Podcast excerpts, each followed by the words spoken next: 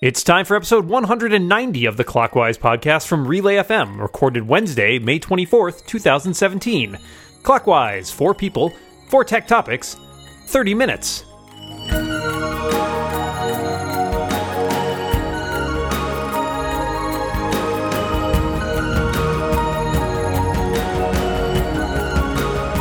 Welcome back to Clockwise, the tech podcast where it's time to get a new clock. Uh, that's the punchline of a joke. I don't know why I put that in there. Uh, I'm your co-host Dan Moren, and I'm joined by my fantastic co-host, Mr. Micah Sargent. How you doing, Micah? I'm doing all right, Dan. Uh, I just got a new clock. Uh, I, re- Oh, I read okay. the little, yeah, I read the little Job line there, and knew I needed to make that happen. So ready to go. I'm sure. It, I'm sure it's an Apple clock. That's Oh, of course. yeah, naturally. well, this is the show where we talk about four tech topics with two wonderful guests. To my left, my good, very good friend and co-host from The Rebound, as well as a co-host of Turning This Car Around, Mr. John Moltz is here. Hi, John. Hi, Dan. How are you? I'm well. Thanks for being here. Good. Good. And to my left is Shelly Brisbin, writer, editor, podcaster, uh, pretty much everything you could do on the internet extraordinaire. Hello, Shelly Brisbin, and welcome to the show. Hi, Micah, and that's an awesome introduction for somebody I haven't had the pleasure of meeting before. So, yay! We do, we do our research here. I know. Yes. Thanks for helping him out with that one, Dan. I, I did nothing. Micah Micah's a self starter. Everybody should All know right. this. hey, Uh, I'm a professional. You are a professional. Well, let's get kick this off. I'm today's designated co-host, so I'll go first. I saw a news story that IKEA, which uh, announced a month or two ago that they'd be rolling out smart light bulbs uh, in their stores, has also announced that these light bulbs will be HomeKit compatible. So my question with you is: is in uh, by reaching out to a um, a store that's more of like a home furnishing store than a technology store, certainly, does this have the possibility to expand the reach of smart home technology? Do you think there's like an upside to that in that direction? Are there potential pitfalls that you're worried about? What are your thoughts on that, John? I know you're a smart home tech aficionado. Yeah, this is a uh, frequent frequent topic of discussion on our podcast. Um, I am not an aficionado of smart home tech, and the other two guys on the podcast are. Um, and my problem is basically that I'm kind of waiting. I feel like. Um, I'm waiting for this some of this stuff to sort of hash itself out. So, I mean, I think that IKEA getting into this kind of does increase interest because, um, you know, if you've ever been in an IKEA, there's a lot of people who flow through an IKEA. um, There's a lot of people in an IKEA right now who can't figure out how to get out. cannot get out. Yeah, right. There's some people who have been stuck in there, and monkeys uh, who have been stuck in there for um, you know decades. But it, it increases interest. I mean, I think people start seeing this stuff, then they start um, learning more about it, and maybe you know you, start you start growing the market more. But my problem is that I, I want some more consolidation. I don't want to have like devices from 20 different vendors and some of them work sometimes and then some of the vendors go out of business and then they don't support it anymore and um, i feel like the that business kind of needs to be consolidated a little bit more. And i don't know if that means um, some of the big players who are who are doing the software side um, you know or the, the the device like you know your handheld device side like apple or google buying up some of these companies and then selling the, the devices themselves as part of a bigger ecosystem or just like some of the the companies that make the the light bulbs and and the other things getting together and you know and buying each other so that there's more of a, a standard from that side. And and some of these and some of them are just like likely to be around five years from now so i'm kind of waiting for that to happen and i don't know if that really this really moves the needle on that yet Yeah, I think that's really well put. Um, I, I, one of the main things that I write about on the daily is home automation. So I could totally go on for four hours about this, but uh, I know that's not what we do here on this podcast. So I promise I won't. Um, I am excited that IKEA is kind of uh, taking a step into offering its uh, smart home stuff to as wide a market as it can because along with of course you know being HomeKit enabled it's also going to work with uh, Amazon's platform et cetera et cetera. And that's good because uh, one of the things that it could be a bit of a barrier to entry is how expensive uh, these home automation products are. And to see that this is a super super low cost uh, bulb that you can buy.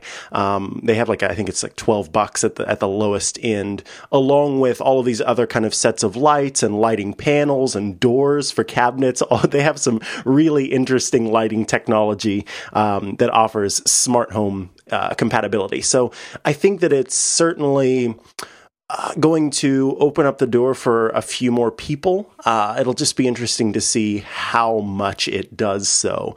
And, you know, one of the things to be wary about with uh, with HomeKit or rather home automation stuff is that sometimes when those prices are less and less, you're going to run into issues where it's not top quality stuff that ends up having issues with connecting or issues with staying connected over time. And so I am a little bit uh, shaky on that. We'll see. I'm definitely going to be testing this out as soon as I can. Um, we're supposed to see that HomeKit compatibility come sometime in the uh, late summer or or fall. So we'll see. I think pricing is going to be the thing that will get people in the door. And unfortunately, quality might get them out if they don't turn out to be good products. Because even with some of the higher priced products, I've had bad experiences with uh, with bulbs, even Hue bulbs that have not behaved as advertised over time, whether it's the bulb itself or whether it's something involved with the, the entire ecosystem in my house. And uh, I can make it work because I'm tech savvy and interested in making it work. But a lot of people, if they have a bad experience, are unlikely to uh, want to continue. And also, I, I think that on the upside, uh, IKEA will and has uh, found ways to show people how, in their specific uh, lifestyle in their home, they can make this work. Because if I walk into a Best Buy, which is where I see these devices most often, and I see a bulb, I might not be thinking about how that fits into uh, my particular lifestyle. But IKEA is all about creating environments that make you think about how you can integrate the stuff you buy there into the way you live. And so it'll be interesting to see whether, if beyond simply supporting all of the the standards, the HomeKit and the Google Home and, and Echo uh, out there, that they're able to create uh, mini ecosystems that allow people who aren't tech folks to understand, hey, I can get this to do something really interesting in my life and and also uh, get rid of some of the uh, barriers to installation and integration that some of us have experienced who have been early adopters. Yeah, I think you guys all put it really well. There are upsides in terms of getting this in front of more people than are going to go to like a tech store. Uh, the downsides are it gets it in front of more people who may not be ready to deal with that kind of complexity. Uh, and I always wonder about non tech companies building tech products like this. What is the deal with the reliability? Is it going to be something that is prone to? I mean, is IKEA going to be issuing software updates? It's going to be it's going to be an interesting road there. I just want to know what size Allen wrench I need to install these particular bulbs uh, th- thanks for your thought on that one. And let's move on to topic number two from John Moltz. So, okay, so my topic is uh, The Verge had a very interesting piece on Anker, which I don't know if you've bought any of their products, but it's a company that um, sells peripherals like chargers and, and cables and that kind of thing. And they're the way they became successful is this guy, Steven Yang, um, who was a Google engineer, um, quit and started this company because he saw an opportunity to make uh, cheaper peripherals for uh, Apple and Google stuff and because you know that's one of the ways i guess at least apple tries to make some of its money is by charging you a ridiculous amount for uh, things like power adapters. So he started this company and um, has done a really good job of making very you know good. I mean he said his goal was to make them better than than these companies. I don't know that he necessarily has uh, accomplished that but they're still very good and they like completely destroy them at price. And I've always had, I've got a few of them and I've had very good experience with them. Uh, I bought a, a, power adapter for my MacBook Pro when I got it back in December, and it's it's great. It's much more versatile than the one that comes from Apple, and it's like half the price. So um, I, I think this is a really great example of someone who just saw like a not like a like a monstrous opportunity like reinventing the smartphone or you know inventing dr- driverless cars or that kind of thing. But someone who just saw like a nice market and, and a good opportunity and, and, moved in and and uh, and made a really nice business for himself. So i was wondering if you guys have other things that you see that you would uh, like someone to come in and sort of do a uh, a small uh, small D disruption on. And my my couple examples that I can think of that and things that I'm frustrated with my daily life are um, sort of software things that I have to log in uh, to use, and one is like from my mutual fund company, which is their uh, uh, their software has just always been terrible. It seems like it was made in Internet Explorer back in the 1990s, and then the other one that's similar is uh, the software at my kid's school, which is just completely inscrutable. And one of those you could probably make money off of, and the other one you probably couldn't make any money off of. But um, I wish somebody would come in and make better software for both of those those two uh, lines.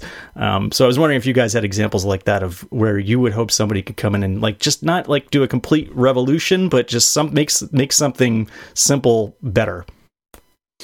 Yeah, so uh, I think one of the questions, you know, I, I definitely do use Anker products, and I think that they do a very good job. In fact, I have a like a four wall charger. It's just different USBs, and it's got all the special uh, power rerouting stuff to where gadgets that can take more power in can, and the ones that take less in take less in. Yada yada yada. Really good stuff, and I think, as we've kind of touched on here, the big thing is that the price is unbeatable and the quality at that price is unbeatable because you can buy an Apple cord for your iPhone and you give it to someone who doesn't take as much care of gadgets as I do, like my partner, for example, and he will have that thing, you know, destroyed in a week where the, the cord is just completely ripped in half and it doesn't work anymore. But the Anker stuff, at least, la- it seems to last a little longer and it costs less. So they're great gifts for people who don't have that pristine quality for their, uh, or pristine care rather, for their tech.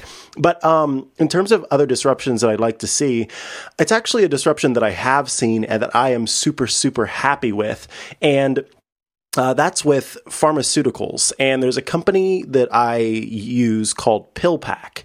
And I absolutely adore this company and that they've come in and done this. So, um, the, I take, there's a medicine that I take every day that I have to take. And then also I like to take different vitamins every day. And typically what that would mean is going to the pharmacy and getting the medicine that I take every day. And then also, you know, hopping away from the pharmacy desk and looking and finding bottles of vitamins and then getting those and trying to keep track of what I'm supposed to be taking every day. Well, what PillPack does is it takes your medicine and it puts it into these little uh, biodegradable packs and it tells you like what date you're supposed to take it on and they ship it to you in a roll. And so you just it, they're little perforated packs. You rip one off. It's got the medicine that you need for that day. At whatever time open it up take your medicine and then you move on. And there's just a roll of two weeks uh, that you can go through. And so you always know like what you're supposed to take and when I like Anker products a lot. I never, I, I, love the Verge article, by the way. I thought it was a really good, detailed explanation of how and why that company works. I had never really thought of them as uh, something separate from other com- companies that are are doing sim- similar things. I've got a, a, couple of Anker batteries. I think I have a Jackery battery. So it was interesting to see Anker called out specifically for having done something innovative, and it, it actually makes me think I probably should investigate their products more specifically because I bought what I have based on recommendation from friends in the tech world who said, yeah, these batteries are great and they're inexpensive and they've proven to be so. As far as disruption, I guess similar to uh, to John's idea, uh, mine is the uh, the bugaboo of a personal finance software. Why can't anybody make decent personal finance software that does all the things one wants it to do? Whether you have to be a modular, a lot of people don't need or want uh, online investment tracking. A lot of us do. And uh, some of that stuff exists, but none of the applications or web based tools that I've ever used have done everything I've wanted. They've always been in some way terrible. And uh, so if somebody could just find a way to make a nice cross platform version of that so that I could share that with my Windows or Linux using partner, that would be swell. So get on that. Uh, I don't have much in the way of Anker. I do have one um, particular little power plug, which I think is very similar to what Mike had described, where it's you know multiple USB ports and it plugs in, and it's smart about what devices can take one power. It's really nicely made. It's very small. It's replaced a lot of my like carrying a bunch of different power uh, adapters, which is really nice. Uh, as far as disruption area goes. Uh, I still keep getting paper mail, and I'd really like that to stop. So if somebody can figure out a way to disrupt that, or that set, or like do, can you know create a single device where like I get those credit card offers, and it just automatically like shreds and separates whatever's in there. That's awesome too. These are these are all great answers, and the, I think I'm seeing another area for disruption here, where where somebody takes all of your junk mail before it gets to your house and bundles it up into a pack. and then you can just then you can just stick the whole pack in the shredder. Yeah. yeah. Excellent. Well, I'm glad that we've uh, really simplified people's lives here. This is uh, two topics down. It's halftime. Today's halftime sponsor is our good friends at Linode. Linode gives you fast, powerful hosting for your projects that you can set up in just seconds. They have easy to understand tools that let you choose your resources and Linux distribution, giving you the power and flexibility you need. And Linode plans now just start at $5 a month for a Linux server with a gigabyte of RAM in the Linode cloud. Now, what sets Linode apart from a lot of those competitors? Well, Linode has 400,000 customers who are all serviced by their friendly 24 7 support team. You can reach them in a variety of ways. You can email them, call them, or even chat over IRC in the Linode community if you like. If you need help, Linode's there for you. They have comprehensive guide and support documentation to teach you everything you need to know for setting up and managing your virtual servers. I've used a bunch of their guides to set up stuff on my server, everything from like uh, SSL all the way to uh, WordPress. So like it's basically pretty much anything you need to set up, there's a guide for it. Linode's control panel is nicely designed with a focus on ease and simplicity. It allows you to deploy, boot, resize, and clone in just a few clicks. They have two factor authentication to keep your account safe, and you can create snapshot images of your disk volumes for backup and replication. That makes Linode the full package for your server infrastructure needs. They've got the power you require, you require, as well as the infrastructure and assistance that you want. And as I mentioned up top, Linode has some awesome pricing options available. You can get that one gigabyte of RAM server for just $5 a month. If you need something on the other end, you can go all the way up to 16 gigabytes of RAM for only $60 a month. Across the board, Linode is offering twice the amount of RAM you'll get elsewhere. As a listener of this show, if you sign up at linode.com slash clockwise, you'll not only be supporting us, but you'll also get $20 towards any Linode plan. And with a seven-day money-back guarantee, there's nothing to lose. So go to linode.com slash clockwise to learn more, sign up, and take advantage of that $20 credit, or use the promo code clockwise2017 at checkout. Thank you so much to Linode for supporting this show and all of Relay FM. All right, halftime's over. Let's kick it over to Micah for topic number three. All right, I am curious if you use an Android or iOS device day to day, and what is something on the other platform if you're an iOS user? What's something on Android that, you know, you wish was available on iOS or vice versa? Shelly? I am an iOS user. I thought that was the minimum requirement for being on the show. uh, I do have a couple of Android tablets that live in my living room primarily as consumption devices, and I uh, oddly uh, some of the uh, visual aspects of the i of the Android device I, I like because there are in fact a few uh, Android platforms, Samsung specifically, that give you the ability to uh, do some font customization in uh, in in what you're viewing on the Android and Android device, and I find that useful. There are also some default fonts that are that are terrible, so I appreciate having those options. Um, so I guess, um, and there are a few apps that are available on both platforms for and for reasons that I'm not entirely certain. Uh, the implementation, the visual implementation on the Android seems to be a tiny bit better, specifically XBMC controllers and other uh, media devices that I tend to use. So I, I guess that's where I would come down, but I'm still going to stick with the iPhone. Naturally, I'm also an iOS user, and it's been many years since I used an Android device really at all. But one of the things that I think still stands out for me for Android is just the customization options, especially when it comes to like your home screen. Apple's opened this up a little bit by adding the widgets and sort of the notification center area. Uh, but I really do wish sometimes I could have more than just apps on my home screen. I could pin some information there and have a little widget telling me the weather or telling me about my upcoming appointments because I just don't like having to swipe over and find that stuff stuff. I find it a little cumbersome at times. So the overall customization options, I know that's not really Apple's jam, but uh, it's something I feel like I would appreciate. Uh, well, just to round out the group, I am also an iOS hi, John. user. Hi, yes, hi, I'm John. I am an iOS user. Um, I do have a Nexus 7 that I bought when that came out, and I have um, upgraded now into Oblivion. I forget what the last upgrade I put on it was, but it uh, basically slowed it down to the point where it's, it's almost unusable. Uh, it still functions, but it does not function well. Uh, and as far as, uh, I mean, as far as things that I would want on the other plat from the other platform, I think price is probably the most obvious one. It would be nice to be able to get serviceable devices that are, uh, you know, have an option of getting serviceable serviceable devices that are cheaper. Uh, I know my son. Uh, one thing he is a longtime Minecraft user, and one of the things that he's always wanted from uh, Android is the fact that on the iOS side you can't install mods like you can on uh, on the PC uh, version. But you can do that on Android because they can do those funky things that you can't do on iOS because everything is so strictly sandboxed. Um, but for me, yeah, I think I would probably just like to be able to pay a little bit less for for getting things.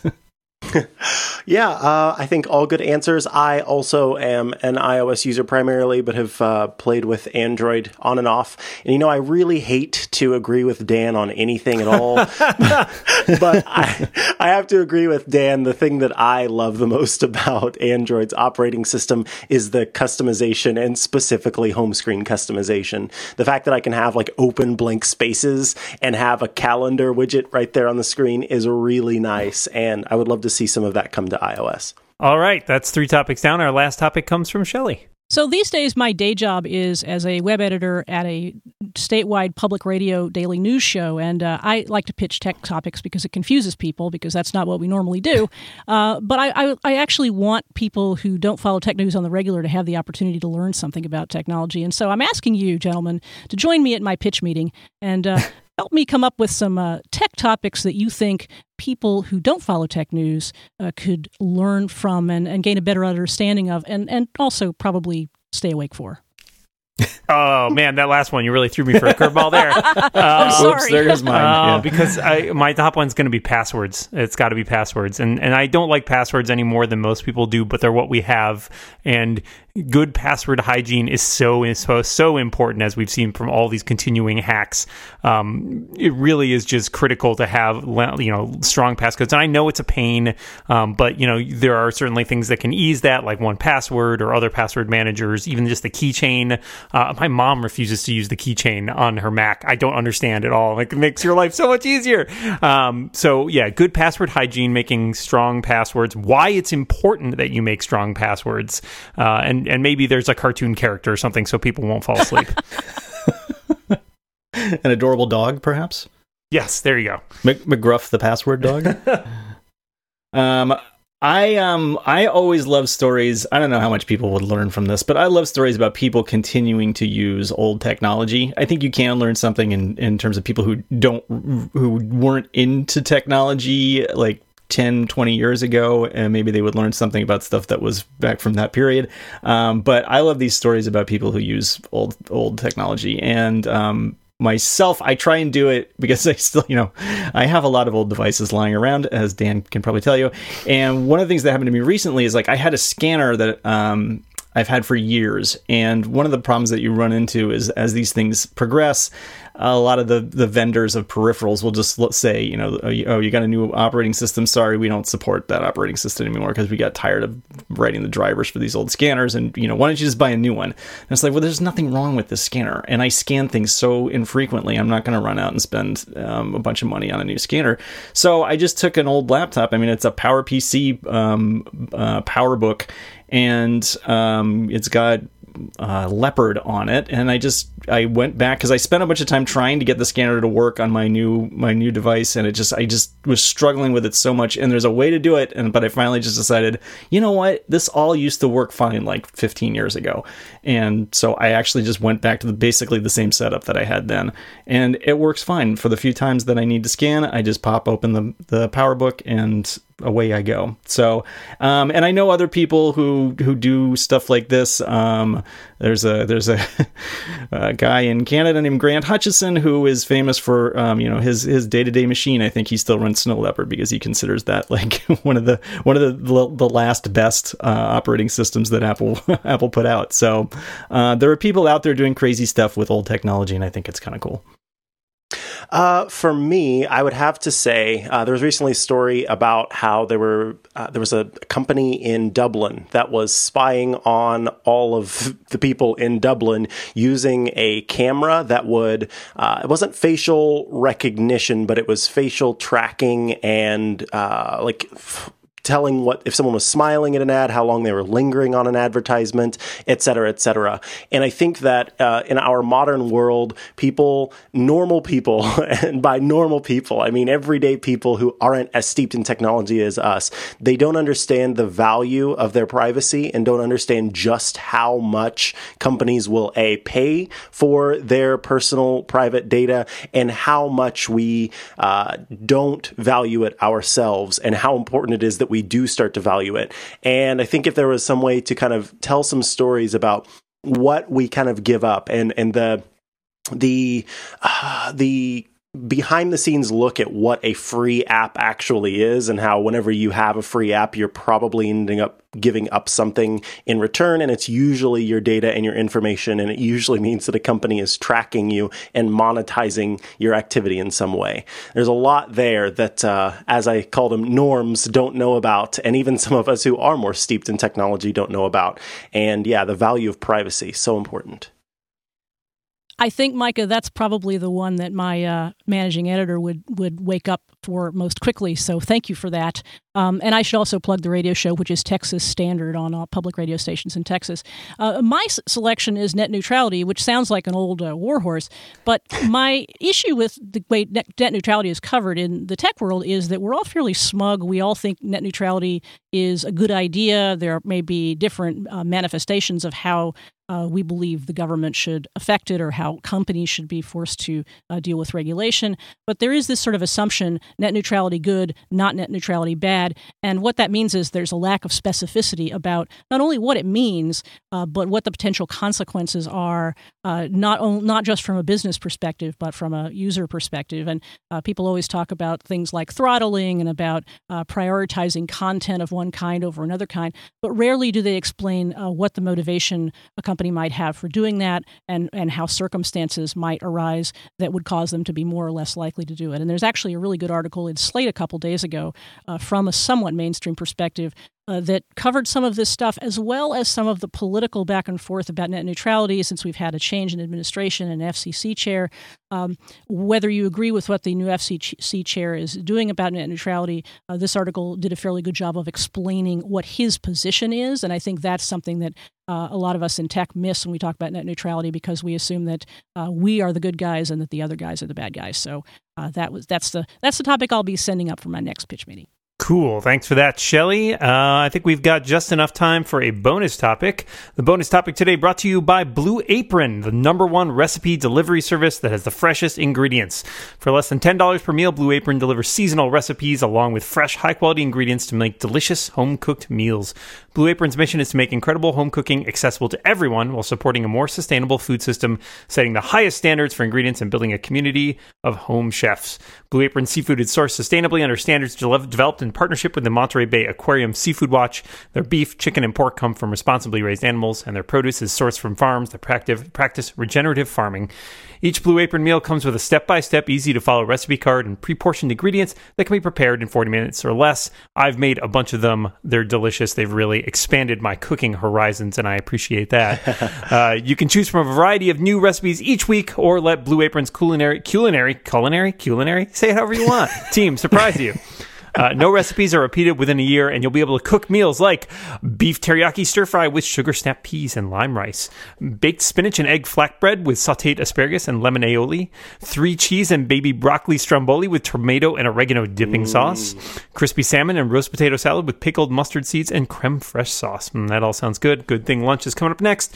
Blue Apron delivers to 99% of the continental U.S. There's no weekly commitment, so that you only get deliveries when you want them, and their freshness guarantee means that every ingredient arrives ready to cook or they'll make it right. Check out this week's menu and get three meals free with your first purchase, including free shipping by going to blueapron.com slash clockwise. You'll love how good it feels and tastes to create incredible home cooked meals with Blue Apron, so don't wait. Visit blueapron.com slash clockwise and we thank Blue Apron for their support of this show and Relay FM. Blue Apron, a better way to cook. Now, panel bonus question. It's rainy for a lot of us at various times. Umbrella or raincoat or both, John? It, this is the Pacific Northwest, Dan. Um, it rains a lot here. Yeah. So uh, at most, you you wear a raincoat, and um, sometimes you don't even bother wearing the raincoat. You just wear what you're going to wear anyway, and you get a little wet, and that's fine. If I can help it, I won't I, I, love to be in the rain. The rain is my favorite. So I would rather not have an umbrella or a raincoat. But I know if I'm like wearing something nice or I really need to not look like I just came out of the rain, then I will go for an umbrella. But as much as I can help it, I love to sing and dance in the rain. Umbrellas have technical issues. I recognize that, but they are relatively inexpensive and I can keep them in multiple places should I need them. There's one in my desk drawer, there's one in the family car. So, umbrella is my choice. Yeah, guys, you use both an umbrella and a raincoat. Come on, it's like belt and suspenders, please. All right, that's it. Let's uh, thank our fantastic guest for being here this week. John Moltz, thanks so much for being on the show. Thank you, Dan. And Shelly Brisbin, thank you so much for joining us. Thank you so much for having me. All right, Micah, that wraps up another one. So uh, I, I think we'll be back next week. What do you say? I hope so. All right, great. Until then, remember, watch what you say. And keep watching the clock.